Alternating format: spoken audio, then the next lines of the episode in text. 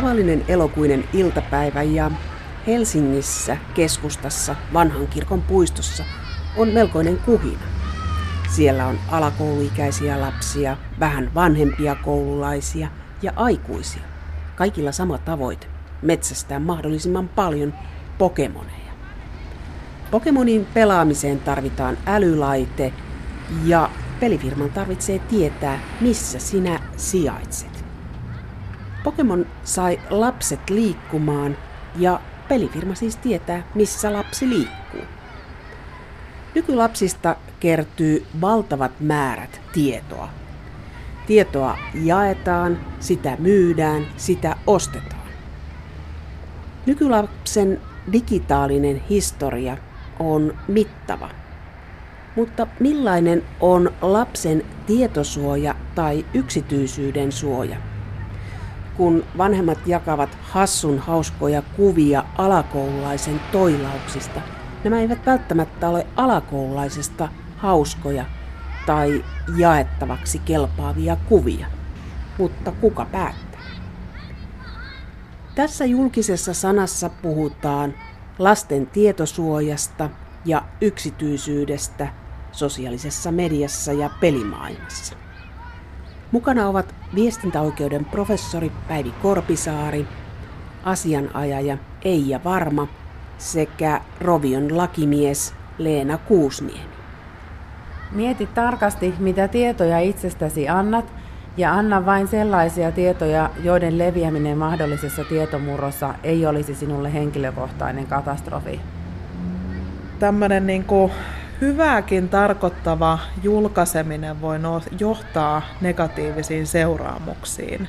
Että mieti aina ennen kuin julkaiset mitään toisesta henkilöstä vanhempien tehtävä on tuottaa lapsille pettymyksiä, mutta ehkä se tähänkin voi sillä lailla soveltaa, että vanhempien ei pitäisi olla aivan liian niin kuin avokäteisiä, olettaa, että pikku kullannuppu pärjää siellä yksinä. Mä oon joskus verrannut tätä tietosuojaa myös niin kuin liikenteeseen, että vaikka meillä on liikennevalot ja meillä on rajoitukset ja meillä on poliisi valvomassa ja meillä on tosi tiukat säännöt ja ajokorttivaatimukset, mutta kukaan ei laittaisi kolmevuotiasta sinne ulos ja että siellä se pärjää, että kaikki noudattaa. Että ihan niin kuin tämä teknologiapuolellakin tarvitaan sitä niin kuin vanhempien opastusta, koska lasta ei voi suojella, mutta lapselle voi opettaa keinoja, kuinka selviytyä. Viestintäoikeuden professori Päivi Korpisaari. Me elämme maailmassa, jossa lastenhuoneen lelukopassa on leluja, jotka ovat älylaitteita. Ja näiden laitteiden kautta lapset on yhteydessä maailmaan, joka kerää heistä tietoa. Onko lainsäädäntö pysynyt tässä mukana? Miten lasten tietosuoja turvataan? Lainsäädäntö on jonkin verran jäänyt jälkeen teknisestä kehityksestä, koska henkilötietodirektiivi ja henkilötietolaki ovat 1990-luvun puolivälistä. Nyt on voimaan tulossa uusi tietosuoja-asetus, joka aiheuttaa päivityksiä myös suomalaiseen lainsäädäntöön, joten toivottavasti ainakin iso osa vanhanaikaisuuksista tullaan korjaamaan. Mikä siellä on vanhanaikaista? Ylipäätään ei ole osattu nykyisiä normeja säätäessä ottaa huomioon sitä, että miten laajasti ihmiset voivat internetissä jakaa tietojaan itsestään, mutta myös muista ihmisistä. Esimerkiksi Nalle, jonka silmät ovat kamera tai jonka tassussa on mikrofoni ja joka jakaa tietoa lapsen leikeistä pilvipalvelimelle, olisi ollut aika utopistinen asia parikymmentä vuotta sitten. Ja tähän liittyy ongelmia ensinnäkin lapsen yksityisyyden kannalta, mutta toisaalta myös tietojen keräämisen kannalta ja siltä kannalta, että, että niitä saattaa joku käyttää jopa väärin ja lasta vahingoittavasti jossain vaiheessa. Tietysti kun lapset muuttuvat ja kehittyvät, niin tieto, joka ehkä nyt on ajankohtaista, saattaa olla vanhaa ja paikkansa pitämätöntä joidenkin vuosien päästä, ja kun henkilörekisterissä pitäisi olla vain oikeita tietoja, niin tässäkin suhteessa voi tulla ongelmia. Jos ajattelet joku nalle, joka pistää kuvaa pilvipalveluun, niin se voi myöskin positiivisesti tarkoittaa sitä, että vanhemmat voivat tietää, mitä lastenhuoneessa tapahtuu. Mutta tässä on menty sen yli, että jo ihan vauvasta lähtien lapsen yksityisyys on vanhempien kädessä. Kyllä, ja itse en ole psykologian asiantuntija, joten en voi sanoa, että miten tämä lapsen kehitykseen vaikuttaa, mutta maalikon järjellä voisi olettaa, että, että myös sillä, että lapsi tietää koko ajan olevansa valvonnan ja tarkkailun kohteena, voi olla haitallista vaikutusta hänen identiteettinsä ja persoonallisuutensa kehitykseen.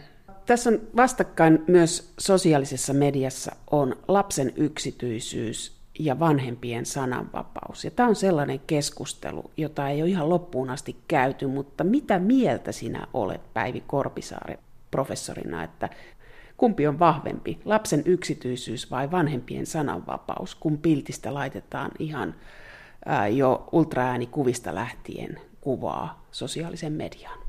Niin ultraäänikuvakin voi paljastaa esimerkiksi sydänvian tai jonkun vamman, jota lapsi ei välttämättä haluaisi muille paljastaa, mutta toki välttämättä mahdollinen työhönottaja ei, ei löydä sitä ultraäänikuvaa, mutta jos tieto suojasta on huonosti huolehdittu, niin se saattaa jopa Googlella löytyäkin, jos vanhemmat ovat tehneet kaikille avoimia päivityksiä.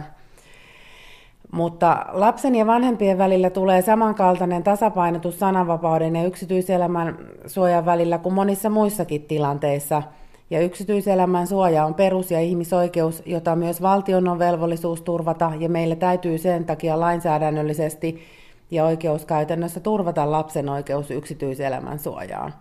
Käytännössä on kuitenkin hankala tilanne, jos vanhempi lapsen suostumuksetta tai jopa lapsen kieltoa vastaan laittaa lapsen kuvia Facebook-sivuilleen tai muualle sosiaaliseen mediaan, että käytännössä lapsen keinot estää tätä ovat aika hankalat. Hänen pitäisi hankkia joku edunvalvoja, joka nostaisi yksityiselämää loukkaavasta tiedon levittämisestä kanteen vanhempaansa vastaan ja vaatisi ehkä korvausta henkisestä kärsimyksestä ja me kaikki ymmärrämme, että tällainen tapahtumakulku ei varmasti tavalliselle lapselle ole kovin todennäköinen.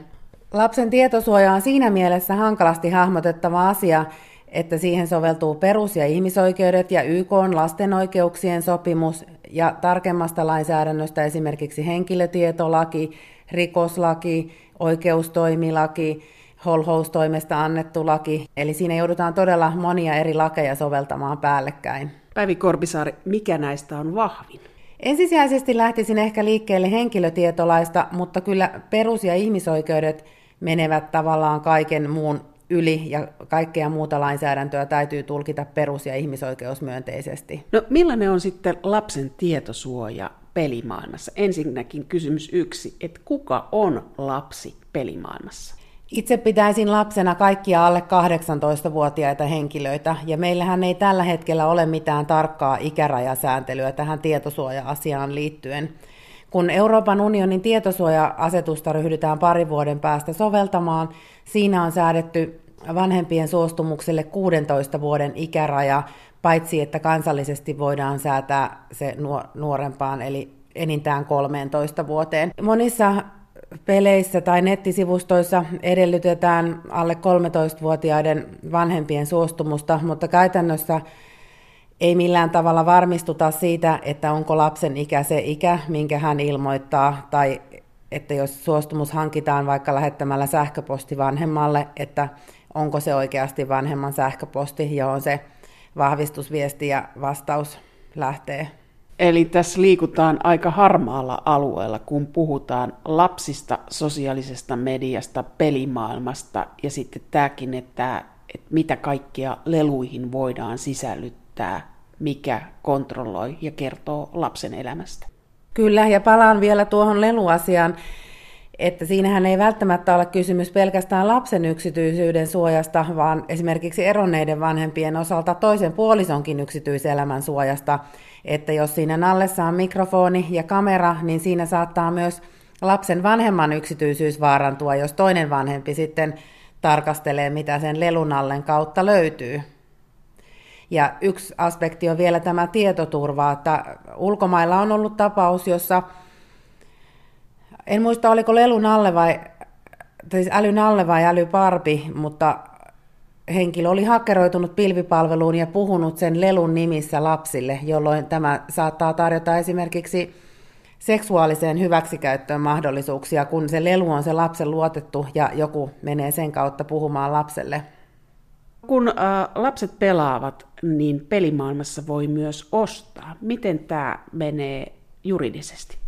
Juuri tässäkin suhteessa vanhemmilla on tietty intressi lastensa pelaamiseen, koska pelihän alkaa usein koukuttamaan ja sitten tullaan ennen pitkää tilanteeseen, jossa ehkä täytyy ostaa jotain lisäpalveluja pärjätäkseen pelissä paremmin ja päästäkseen seuraavalle tasolle.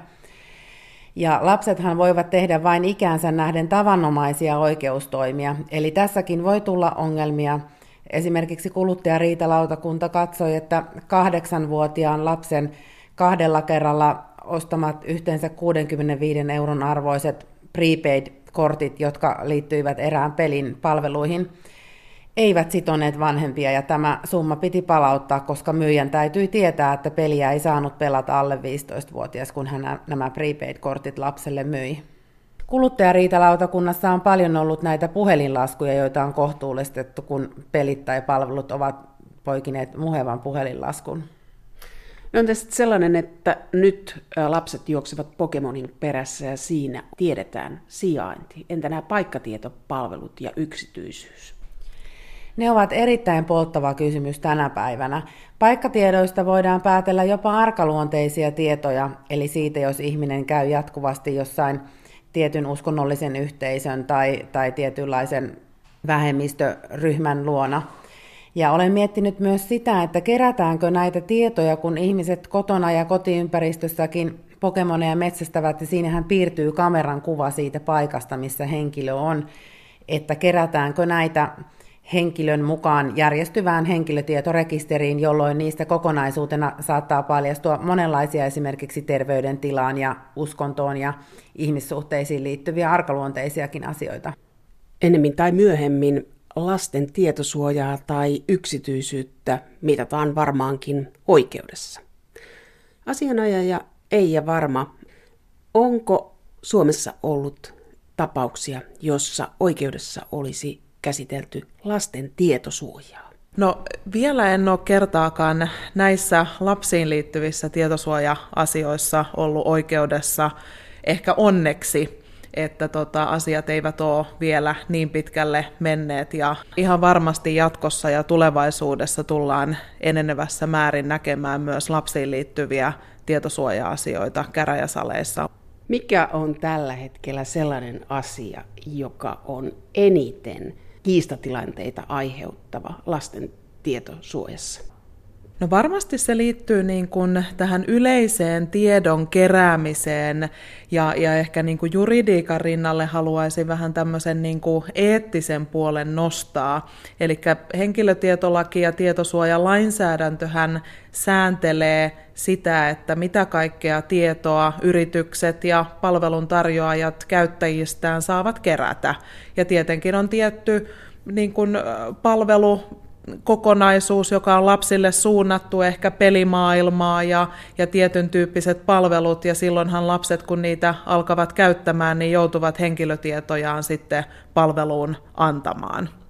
Ja, ja Palvelut sitten itsessään tietenkin kirjautuessaan kysyvät joitain tietoja ja sitten palvelua käytettäessä tai peliä pelattaessa keräävät käyttäjästä erilaista tietoa. Ja ehkä se haaste liittyy siihen tasapainoiluun, että mitä se lainsäädäntö mahdollistaa kerättävän ja mitä kaikkea sitten kerätään ja, ja mihin sitä tietoa sitten tosiasiallisesti käytetään. Ja se käyttäjä, kun lapsi vanhempansa kanssa tai ilman vähän tilanteesta riippuen palvelun ottaa käyttöön, niin miten huolella sitten nämä käyttöehdot ja, ja informaatiot aina luetaan, että ymmärretäänkö sitten, miten laajasti tietoa kerätään ja mihin sitä käytetään. Ja mä luulen, että aika harva meistä lukee näitä käyttöohjeita kovinkaan tarkkaan, että aika moni vaan ruksaa sen ruudun hyväksyn ja mitä siellä alla on. Mikä on se kohta, missä vanhempien pitäisi kiinnittää huomiota? Mikä on se sopimuksen kohta, mikä pitäisi katsoa tarkkaan? No se on tietenkin niin kuin henkilötiedoista, sit kun puhutaan, niin se on se tietosuoja-lauseke tai, tai henkilötietojen käsittely. Englanniksi puhutaan sitten privacysta, niin, niin sen alla luetellut ja listatut asiat on tietenkin tähän henkilötietojen keräämiseen ja käyttämiseen ja toisaalta myös luovuttamiseen niitä liittyviä keskeisiä asioita. Mutta että monestihan nyt en ota mihinkään tiettyyn palveluun tai toimijaan kantaa, mutta monestihan nämä, nämä käyttöehdot ja informaatiolausekkeet ja, ja ohjeet saattaa olla aika pitkiä. Ja itse ilman muuta on sitä mieltä, että se on hyvä, että informoidaan läpinäkyvästi ja laajasti, jotta se käyttäjä saa kokonaiskuvan siitä, että mitä mun tiedoilla nyt sitten tehdään, kun mä tietoni tähän palveluun haluan antaa, kun, kun otan sen käyttöön niin ehkä siinä tilanteessa riittäisikin vähän vähemmän informaation antaminen ja sitten olisi joku verkkosivusto tai muu, josta asiasta voisi lukea laajemmin. Et ihan jos henkilökohtaisista lähtökohdista ja mikä itselle on tärkeää, niin mulle ne tärkeimmät on, että mitä kaikkea musta kerätään aktiivisesti ja passiivisesti, mihin niitä käytetään ja kenelle niitä luovutetaan. Kun lapsi ryhtyy pelaamaan älypeliä, jossa on vaikka paikkatietoja, niin vanhempien pitäisi olla aika tarkkana, että mihin he luovuttaa, että tämä peliyhtiö voi luovuttaa ne kolmannelle osapuolelle. Ja sitten lapsesta on kerättynä tietoa jo tarha-ikäisestä lähtien. Kyllä. Mikä sen lapsen oikeus niihin omiin tietoihin on? Jos hän on vaikka yli 13 ja on saanut kirjautua palveluun X, joka edellyttää 13 vuoden iän, niin mikä, mikä hänen oikeutensa niihin tietoihin on? Kummalla se on? Huoltajalla, joka on lapsen edunvalvoja vai lapsella? No sinällään niin kuin lapsellahan on ihan samat oikeudet kuin aikuisella ja täysikäiselläkin. Puhutaan me sitten yksityisyydestä, niin ihan samalla tavalla lapsella on oikeus yksityisyyteen kuin täysikäisellä. Ja, ja tietosuojamaailmassa puhutaan tästä niin kuin tiedon saantioikeudesta tai oikeudesta tarkastaa omat tiedot, niin ihan samalla tavalla nämä laissa henkilölle annetut oikeudet koskee lasta kuin, kuin täysikäistä ihmistä. Et siinä mielessä se, se vanhemmuus ei niin kuin poista sitä lapsen oikeutta päästä omiin tietoihinsa. Et, et lainsäädäntö niin kuin rajoittaa sitä sen verran, että jos tämmöisestä niin kuin tietojen luovuttamisesta olisi jotain haittaa lapsen terveydelle tai, tai ne vahingoittaisi lasta jollakin tavalla, niin, niin sitten sitä lapselle suoraa luovuttamista täytyy harkita. Mutta näkisin, että sen tyyppiset tilanteet on varmaan aika harvinaisia, jos puhutaan tämmöisestä peliympäristöstä, jossa on sitä lapsen pelaamista koskevaa tietoa ja muuta, niin silloin ei varmaan puhuta tämmöisestä niin kuin lapselle haitallisesta tiedon luovuttamisesta. No entä sitten niin päin, että lapset on sosiaalisessa mediassa ja heillä on oma maailmansa siellä ja oma keskustelukulttuurinsa, niin missä kulkee se raja, että vanhemmat saavat tietää, että koska siellä on myös vaaran paikkoja, mutta sitä voi verrata myös kirje, ehkä vanhanaikaisesti kirjesalaisuuteen, niin mikä se lapsen oikeus siinä on ja mikä toisaalta vanhemmalla on vastuu, mutta onko vanhemmalla oikeutta saada tietää, missä minun alaikäinen lapseni menee?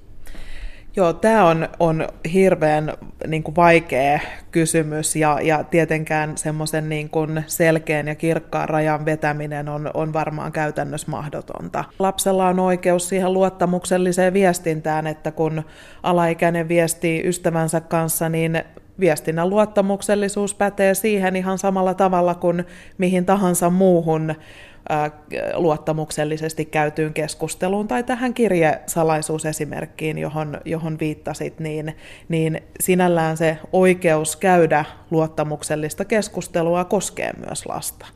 Mutta sitä ei voi niin mustavalkoisesti katsoa, kun sitten tietenkin huoltajallahan on tämä velvollisuus suojella lasta. Jollakin tasolla on seurattava ja on valvottava, mutta että missä tilanteessa, minkä ikäisenä, millä foorumilla, missä ne rajat menee, niin sitä on ihan mahdotonta sanoa. Eri, eri maissa on erilaisia niin tämmöisiä selkeitä ikäraja määräyksiä siitä, että, että tota, milloin vanhempi voi, voi tehdä tai puuttua, mutta tota, varmaan ehkä siellä 13-15, jos nyt jotain lukuja ja ikä, ikävuosia täytyy heittää, niin, niin jossain siellä ehkä menee se raja, ja sitten kun lähdetään ehkä siitä 15 ylöspäin, niin kyllä se puuttumiskynnys varmaan pitäisi vähän korkeampi olla.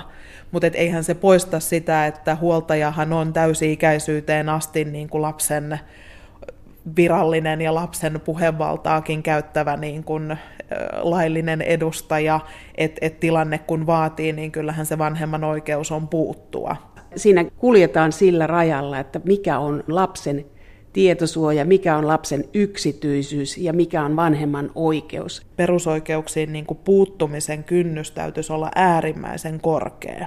Mutta jos on epäilys siitä, että lapsen etu jotenkin kärsii tämän viestinnän seurauksena, niin onhan siinä tilanteessa jopa huoltajan velvollisuus puuttua siihen, jos se lapsen etu on vaarassa. Asianajaja ei ja varma. Tässä on myös sellainen tilanne, että vanhemmat lataa alaikäisistä kuvia nettiin ja siellä on joskus vähän sellaisia, että voi olla alakoululaisen mielestä nolo juttu, että laitetaan joku hauska juttu. Mutta jos ajattelee sitä, että myöskin mainoskäytössä on käytetty lasten, omien lasten kuvia oman yritystoiminnan promoamisessa, niin onko meillä vielä nähty sellaista, että lapset olisi vanhempiaan vastaan nostaneet oikeusjuttuja maailmalla. No internet on vasta 90-luvulla tullut ja sosiaalisen median suuret jätit tai nämä palvelut on tullut 2000-luvulla, mutta onko tämä mahdollista, että tulisi käymään näin, että lapsi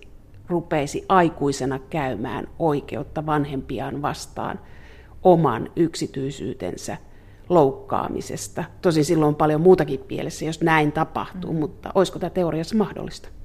No varmasti olisi, ja maailmallahan, tai maailmalta uutisointia tästä, tästä on ollut jo luettavissa.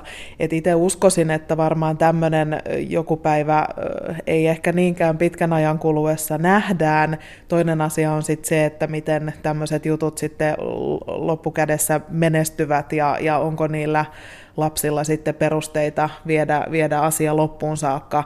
Mutta uskon kyllä, että, että, että tämmöinen juttu tullaan vielä jossakin päin maailmaa näkemään.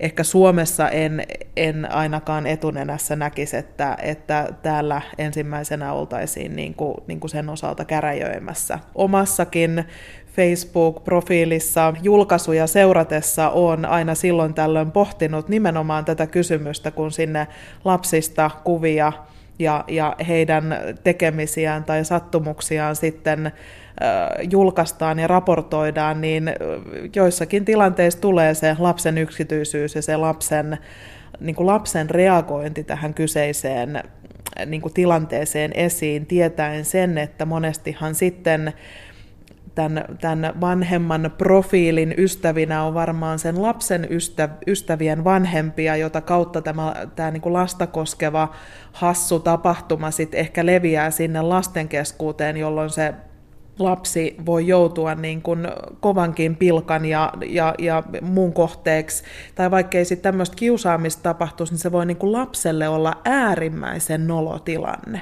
Et, et se, että mikä meistä vanhemmista ja aikuisista on ehkä vähän semmoista hassun hauskaa, niin eihän se lapsi koe sitä tilannetta ja asiaa aina samalla tavalla.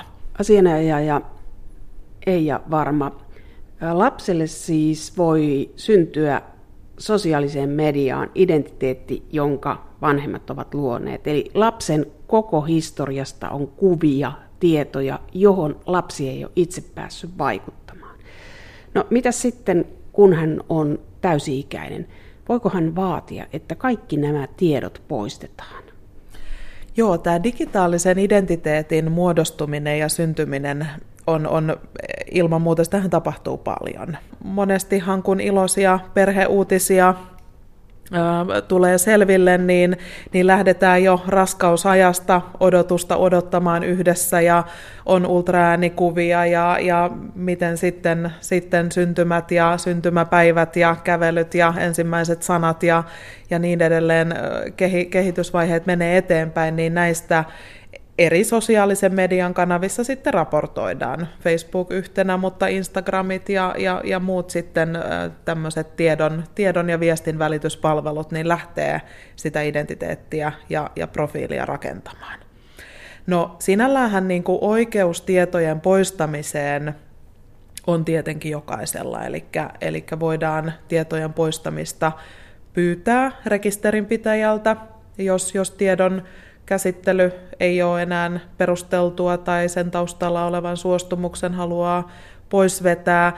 Mutta sitten jos me mietitään niin kun verkkoa tai internettiä kanavana, niin onhan se tiedon poistaminen sieltä hankalaa ja joissain tapauksissa se on niin kuin jopa mahdotonta. Eli, eli se, että niin kuin täydellisen tämmöisen katoamisen pystyisi sitten 15 tai 18 vuoden jälkeen omatoimisesti tekemään, niin, niin kyllä mä näkisin sen niin kuin aika mahdottomaksi. Jokaisen niin kuin täytyisi miettiä, että minkälaisen päätöksen minä vanhempana teen lapseni puolesta, että minkälaisen niin kuin profiilin lähden hänelle hänen tietämättään rakentamaan. Mutta Yhdysvalloissa on, on tämmöisiä palveluita jo käytössä, että, että myydään tämmöistä niin kuin digitaalista itsemurhaa. Eli, eli voi ostaa palvelun, jossa palvelun tarjoaja niin kuin tekee sen poistamistyön palveluna pyytäjän puolesta ja sitä kautta niin kuin hävittää tämän digitaalisen identiteetin ja verkkoon muodostuneen niin kuin profiilin henkilöstä itsestään ja, ja siitä käytetään niin kuin nimitystä sitten tämmöinen niin kuin digitaalinen itsemurha tai digitaalinen katoaminen, jotta ne omat tiedot ja se oma digitaalinen profiili sieltä katoaa. Eija Varma työskentelee asianajajana asianajotoimisto Kastreen Snellmanilla, mutta hän näkee lasten tietosuojan myös eettisenä kysymyksenä, josta pitäisi keskustella enemmän mediassa ja yleisesti yhteiskunnassa. Pelkästään lainsäädännöllä tätä ei ratkaista. Nythän niin kuin tietosuoja teemana on mediassa paljon esillä. Se on tietenkin johtuen siitä, että äh, niin kuin tekninen kehitys, laitteet, tiedon valtavat niin kuin tietovarannot on, on kasvaneet ja kehittyneet ja toisaalta nyt tietosuoja maailmassa ollaan tilanteessa, jossa lainsäädäntö on hyvin äh, suurien muutosten edessä. Ja, ja tietosuoja on teemana jotenkin semmoinen herkullinen, että se koskettaa meitä ihan jokaista. Mutta tota, hirveän vähän on puhuttu vielä, vielä niin kuin tämmöisestä toimijoiden etiikasta. Eli Eija Varma juristina haluaisi tällaisia eettisiä sääntöjä siihen, miten me toimitaan sosiaalisessa mediassa käyttäjinä, vanhempina, haluaisin semmoisen laajan julkisen keskustelun siitä, että, että tietenkin juristina työn puolesta luen paljon pykäliä ja, ja itse, itse pidän pykälien lukemisesta, mutta että mun mielestä se on vähän tylsää, jos me niin kuin joka kysymyksessä mennään aina sinne perälautaan ja katsotaan, että mit, mitä se pykälä sanoo ja todetaan, että minulla nyt on oikeus ja sitten ehkä ikävimmässä tapauksessa lähdetään testaamaan se käräjille kun että, että me käytäisiin semmoinen laajamittainen julkinen keskustelu ehkä siitä, että mikä on niin kuin hyväksyttävää ja mikä tässä niin kuin, niin kuin yhteiskunnallisesti toimimisessa tai tämä, niin kuin, on niin kuin oikein tekemistä. Että et vaikka on laillista, niin se ei välttämättä aina niin kuin tunnu oikealta. Ja silloin voi niin kuin pohtia ehkä sitä, että onko se lainsäätäjä onnistunut siinä lain säätämisessä, jos tuntuu, että oikeus ei tapahdu lakia noudattamalla. Ja nyt en, en, en tässä niin kuin tarkoita sitä, niin kuin mitenkään liitä tätä nyt tietosuojasääntelyyn itsessään, vaan niin kuin ylipäätänsä. Että et ei Suomessa olla käyty niin kuin mitään julkista keskustelua vaikka tästä lasten ja vanhempien välisestä rajanvedosta. Rovio-peliyhtiön lakimies Leena Kuusniemi. Millaisia tietoja roviopelit keräävät pelaajista? Se vaihtelee aika paljon pelistä, mutta lähtökohtaisesti ihmiselle saattaa tulla yllätyksenä se, että me ei juurikaan kerätä henkilötietoja, koska meidän peliä suurin osa pelaa rekisteröimättä minnekään, eli niin sanotusti me kutsutaan sitä vierastilillä. Eli kun me otat minkä tahansa laitteen käteen ja sitten sieltä lataat sen meidän pelin, niin se peli tietysti täytyy tietää se laitetunniste, koska muutenhan se ei voi seurata sitä sun pelin etenemistä. Että kun olet sitten riittävän määrän possuja tuhonnut, niin sitten se peli siirtää sut, joten siinä on jatkuva tietysti kommunikaatio sen laitteen ja meidän sen palvelimen, joka sitä peliä sulle tarjoaa. Meillä on mahdollisuus tehdä semmoinen tili, mutta se on, ei ollut ollut kauhean suosittu. Ja sitten tietysti aina missä tahansa pelissä, että jos tilin niin kuin muodostaa, niin sittenhän sinne tarvitsee hieman enemmän tietoja. Jos tyypillinen on semmoinen samanlainen kuin Facebookissa, että annat sun jonkun e-mail-osoitteen ja sitten teet siihen salasanan tai jonkun käyttäjätunnuksen. Meidän peleissä ei missään esimerkiksi toistaiseksi käytetä paikannustietoja, ja meillä ei ole vielä sellaisia pelejä juurikaan, missä esimerkiksi kamera olisi automaattisesti päällä, jotka on aika suosittuja sit, kun halutaan jakaa käyttäjän kesken. No kun te tiedätte kuitenkin jonkun verran, niin miten te kokootte sen tiedon ja jaatteko te sitä tietoa, mitä te saatte teidän pelaajista? No sitten todella se, että vaikka se on niin sanotusti vain laitetunniste, ja, niin kuin moni ihminen kokee, että semmoinen henkilötieto on se, että susta tiedetään nimi, tai osoitteita tai asunpaikkaa tai syntymäaikaa. Ja tällaisia ei ole, mutta nyt on tietysti hyvä ymmärtää, että vaikka tämmöisiä hyvin pieniä pieniä tiedonpaloja sitten kerätään jonnekin, niin kun niitä saadaan tarpeeksi paljon, niin kyllähän siitä jonkinnäköinen kuva muodostuu. Ei ehkä kuka se henkilö on, mutta millä lailla tämä henkilö esimerkiksi pelaa. Jos ajatellaan mitä tahansa vaikka kuvaa, vaikka Mona Lisa, joka tehtäisiin pikseleistä, niin sehän on vaan mustia ja valkoisia pisteitä, mutta kun niitä on tarpeeksi paperilla, niin sitten yhtäkkiä me ymmärretään, että siinä on jonkinnäköiset kasvot. Mutta se, missä me ehkä eniten sitä jaetaan, on juuri tämä, että sulla täytyy olla se laite, kun esimerkiksi ajatellaan, että pelissä on mainontaa. Jos sinne vaikka tulee nyt sitten, sanotaan vaikka jonkun luottokortin tai virvoitusjuomayhtiön tai leluyhtiön vaikka banneri, jossa sanotaan, että tule meidän sivulle käymään, niin tämäkin täytyy jostakin lähettää siihen nimenomaiseen laitteeseen. Ja näitä varten on sitten olemassa näitä tämmöisiä mainosverkostoja, jotka sitten saavat sieltä laitteesta tiedon, että täällä joku tätä peliä pelaa. Ja nyt esimerkiksi tämä pelaaja on vaikka englanninkielinen, me päätellään se IP-osoite, sehän ei ole ihan tarkka, ja sitten sen takia sinne lähetetään esimerkiksi englanninkielinen banneri siihen. Ja silloin se mainosverkkohan tietysti saa sen laitetunnisteen, myös tietoonsa, ja me tehdään itse tässä sisäisesti analytiikkaa, mutta se, missä me ollaan sitten hyvin tarkkoja, on se, että mitä nämä mainosverkot saa tehdä sillä, vaikka niillä olisi nyt vaan sit miljoonia laitetunnistettietoja, ja siitä, että esimerkiksi mitä pelejä nämä ihmiset on pelanneet, mainosverkon pyörittäjä ei saa sitä tietoa liittää mihinkään muualta peleistä saaneen, muun, muun firman peleistä saamansa tietoon, eikä saa antaa sitä enää eteenpäin, että se takaseinä tulee siinä niin kuin vastaan. Eli tässä on kuitenkin se mahdollisuus, että, että niillä tiedoilla, mitä teidän pelistä saa, Leena Kuusniemi sanoi, että teiltä niin kuin lähtee harvinaisen vähän tai vähemmän kuin muilta firmoilta, joilla on paikkatietoja, niin kun ne tiedot yhdistetään jonkun toisen pelifirman tietoihin, niin ihmisestä voidaan saada aika tarkkoja tietoja ja hänelle voidaan suunnata mainoksia. Joo, kyllä. Äh, valitettavasti, ja tämä minusta tuntuu suuren yleisön niin kuin aika heikon ymmärryksen varassa. Ja nyt ei puhuta pelkästään pelifirmoista, vaan kun sitä laitetta käytetään kaikenlaisiin asioihin, ja pelaaminen on vain yksi aktiviteetti. On hyvä muistaa, että siinä laiteasetukset saattavat olla sillä mallilla, että vaikka se palvelu itsessään ei niitä keräisi, niin se laite kerää siellä laitetasolla, koska nyt maailmassahan nämä laitteet kuuluu kahteen suureen kategoriaan. Meillä on joko tämä ihana omena, tai sitten Google, ja niillä on omat käyttöjärjestelmänsä, ja he taas haluavat mahdollistaa tietyt niin kuin sovellukset toimii mahdollisimman ilman mitään esteitä siinä ympäristössä. Ja sitä käyttöä varten niin sit saattaa olla, että se laite sinänsä kerää. Ja itse tietysti on ehkä keskimääräistä henkilöä valistuneempi, kun mulla on niin pitkä tausta täällä teknologiamaailmassa, ja itse ensimmäisen kun avaan laitteen ja alan sulkemaan niitä, tämä voi tulla yllätyksenä sille käyttäjälle, että miten paljon sitä tietoa kulkee sellaisiin paikkoihin, mitä sä et itse ehkä niin kuin ymmärräkään. Ja tässä on semmoinen suuri filosofinen ero, että jos lähdetään niin kuin eurooppalaisesta teknologiafirmasta ja Euroopan lainsäädännöstä, niin kaiken pitää olla kiinni, niin sanotusti. Että jos sä avaat sen sovelluksen, niin mitään ei lähde minnekään, niin kuin sä itse päätät, että mä jaan. Kun sen sijaan se yhdysvaltalainen niin kuin filosofia, se, että kaikki on auki.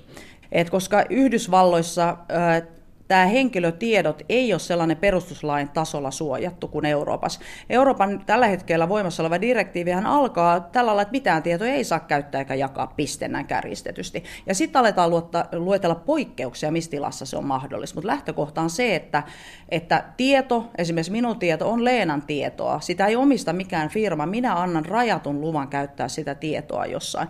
Kun taas Yhdysvalloissa katsotaan, että se on niin firman omaisuutta siinä kuin mikä tahansa siellä oleva esimerkiksi immateriaalioikeus, tavaramerkit tai muu, niin se data eli tieto on yksi asia, mitä yhtiö voi kerätä ja jolla on niin kuin arvoa.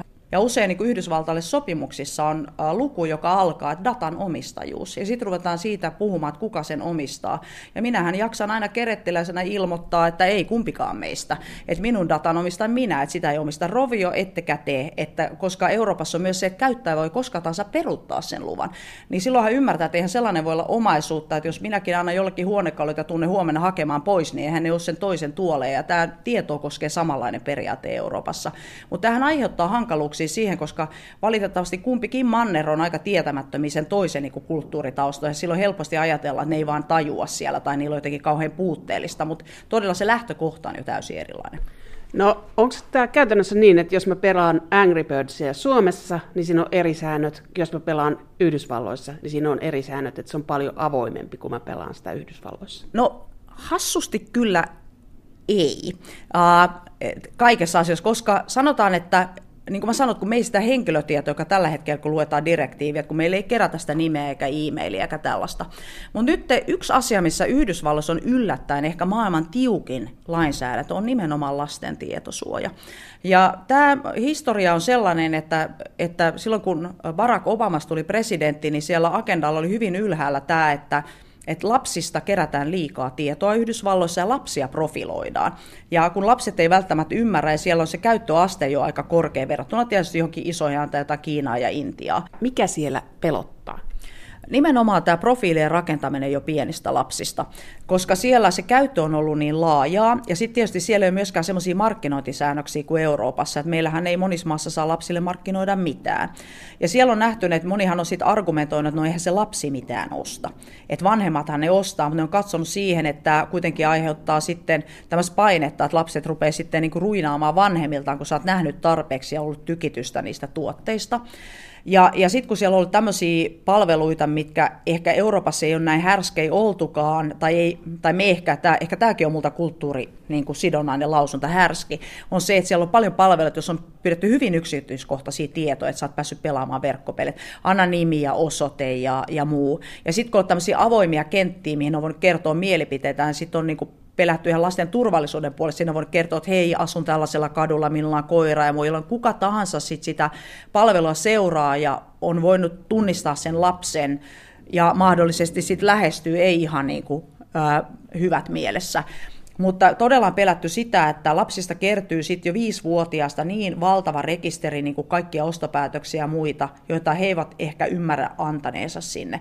Että tämä profilointi on ollut se nimenomaan, mikä on ajanut sitä, että, että mainostajat eivät saa tämmöistä niin kuin, sun käytökseen perustuvaa profiloitua markkinoita tehdä, paitsi vanhemman suostumuksen. Siihen vaaditaan sellainen nimenomainen suostumus.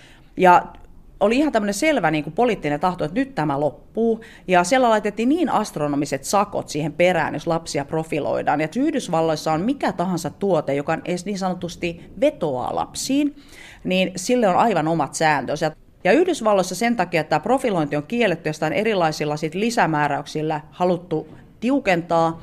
Ja sakot on tuolla 10-20 000 välillä per lapsi per incident, jos sä rikot tätä, niin sitten me ollaan, mietitään, että sata lasta on noin 1,6 miljoonaa dollaria, niin siinä alkaa sitten niinku semmoisetkin firmat, jossa ei sitten ehkä niinku periaatteellisella tasolla vielä olla hirveän huolestuneita, niin siellä alkaa sitten kyllä se kassanhoitaja kiinnostumaan siitä, että ollaanko kurissa ja järjestyksessä. Niin lyhyesti se, että Yhdysvalloissa tämmöisten tiettyjen pelien tietosuoja saattaa olla yllättäen tiukempi kuin muualla. Euroopassa se ongelma on se, että me ei tiedetä kuka on lapsi. Ja Euroopassa nyt sitten, että mietitään täysikäisyyden rajan 18, mutta varmaan aika harva vanhempakaan ajattelee, että se 17-vuotias ei saisi nettiä käyttää ilman valvontaa. Ja sitten jos ruvetaan miettimään, niin tokihan siellä on sellaisia piirteitä, jos saattaa luottokortin käyttää ja muu, joka sitten tavallaan niin yhdistyy siihen aikuisuuteen. Mutta nyt tässä uudessa regulaatiossa emme edelleenkään tiedä, mikä se on. Alkuperäisessä tekstissä oli hieman eri lailla, ja nyt siellä on sanottu, että tätä niin kuin regulaatiota varten niin lapsi olisi nyt sitten 16 Euroopassa. Mutta jäsenvaltiot voi alentaa sen 13. Ja itselle tietysti itsekkäistä syystä tämä on ihan painaismainen tilanne, että kun ajattelin, että saadaan Eurooppaan yhdet säännöt 28 valtion tai kohta 27 ää, kohdalle, niin nyt sitten se saattaa fragmentoitua, että siellä on sitten 13, 14, 15 ja 16. Ja tämä johtaa siihen, että nyt me joudutaan keräämään sellaista dataa, mitä me ei niistä lapsista haluttaisi, koska mun pitää nyt kysyä, että mistä maasta olet, vanhako olet, anna syntymäaika. Ja nyt jos se syntymäaika on alle siinä maassa olevan rajan, mä tarvitsen vanhempien luvan. Ja tämä netissä sitten sen käyttäjän tunnistaminen, koska mehän ei nähdä. Me perustetaan se niihin tietoihin, mitä käyttäjä antaa, niin jokainen ymmärtää, että se ei ole niin vedenpitävää kuin esimerkiksi kaupan kassalla pyytää se henkilöllisyystodistus. Mihin me voidaan luottaa, kun me yritetään A selvittää sen lapsen ikää ja sitten sitä, että onko se toinen henkilö, joka sinne ilmaantuu lupaa, oikeasti vanhempi. Ja vielä lisäksi, että tämä elämä olisi tarpeeksi monimutkaista, niin siellä on sanottu, että tällä regulaatiolla ei ole tarkoitus puuttua valtioiden oikeuteen päättää sopimuksen solmimisesta. Ja osa valtioista on sitä mieltä, että tämmöinen evästeen hyväksyminen on sopimus ja siihen pitäisi olla 18-vuotias. Ja sitten esimerkiksi Suomessa, jossa huoltajuusoikeudenkäynnit on sellaisia, että vain toinen vanhempi voi olla oikeutettu tekemään merkittäviä päätöksiä. Ja kukaan ei mulle kertonut, onko se merkittävä päätös, että lapsi esimerkiksi jakaa jotain tietoa verkkoon. Ja jos se sattuisi olemaan, niin täytyykö mun nyt pyytää avioeropöytäkirjat, mä näen kuka huoltajan oikeutettu antamaan sen suostumuksen. Ja jos viranomaiset tulee, niin mun pitää pystyä se suostumus jostain kaivamaan ja sanoa, että Petterillä oli lupa tänne ja olen voinut luottaa siihen, että äiti sai antaa sen. Ja sitten on se ongelma, että seurataanko me nyt sitä Petteriä, että siinä päivänä, kun se täyttää 18 vuotta, me ei enää vaadita sitä lupaa. Et tarkoitus on ollut todella kaunis, enkä väitä, että itsekään on keksinyt vielä mitään loistavaa ratkaisua, mutta tämä vaatimus näyttää johtavan siihen, että A, kerätään enemmän sitä dataa kuin oli tarkoitus, ja B, ei olla siltikään varmoja, vastaako se totuutta. Leena Kuusniemi, mistä itse olet huolissasi lapset, tietoturva ja pelaaminen? Mikä on se sellainen asia, joka on akuutti ja jolle pitäisi tehdä nyt jotain? Mä ehkä, nyt kun on tutustunut tähän asiaan, niin on myös sitä mieltä, että, että sellainen ähm, kontrolloimaton tai tietojen jakaminen paikkaan, missä et edes tiedä, minne se joutuu. Et ehkä nämä pitkät ketjut on lähinnä se, että, että nimenomaan, että, että minä koen, että olen esimerkiksi tekemisessä jonkun palveluntarjoajan kanssa, mutta mä en näe sitä siellä taustalla olevia kolmansia, joita on todella paljon. Ja sitten on ehkä tämä tietämyksen yleinen taso, että aika usein mä joudun työssäni väittelemään hyvinkin niin kuin koulutettujen ihmisten kanssa siitä, että mitä on henkilötieto. Et, et kun meillä ensimmäinen semmoinen joku toinen yhtiö, jonka kanssa me halutaan tehdä yhteistyötä millä tahansa ta- tasolla, vaikka se on sitten strategista tai jotain pientä, ja kun mä kysyn, että keräättekö te henkilötietoa tai mitä teette, ensimmäinen vasta ei. Ja sitten mä kysyn, että mitä te ymmärrätte sillä henkilötiedolla. No ei me mitään nimiä ja e-maileja kerätä. Mä sanoin, että mutta onhan teillä laitetunniste. Ai se, mutta sehän ei ole henkilötietoa. Jolloin sitten pitää sanoa, että no onhan se. Ja tämä on niinku ihan semmoinen, että välillä vähän niinku masentaa tämä yleinen niinku tiedon puute. Leena Kuusniemi, miten opastat omia lapsia käyttämään sosiaalista mediaa ja pelejä? No omat lapseni ovat valitettavan valistuneita, että he ovat yli 20 ja toinen 11-vuotiaana kiivastuessaan isälleen niin sulki isänsä pois kodin systeemistä niin, että isä joutui rukoilemaan saadakseen takaisin tunnukset, koska hän oli häkännyt isän tilin, niin siinä vaiheessa me jotenkin todettiin, että lopetetaan tämä teeskentely, että me voitaisiin tässä kontrolloida heitä jotain.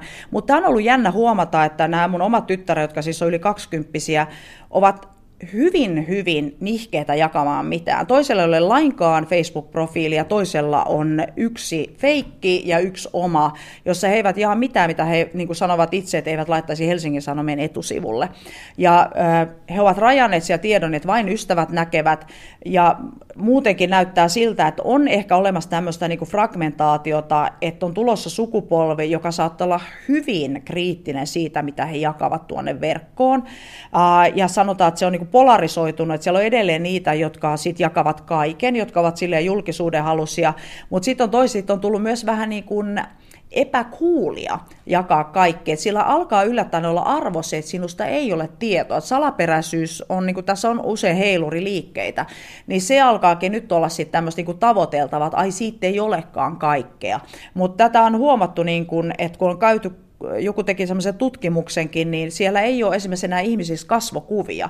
Et Facebookiin niin tämä tietty ikäpolvi käyttää symboleita, avattaria, tai he saattaa näkyä olkapää tai joku koru siellä.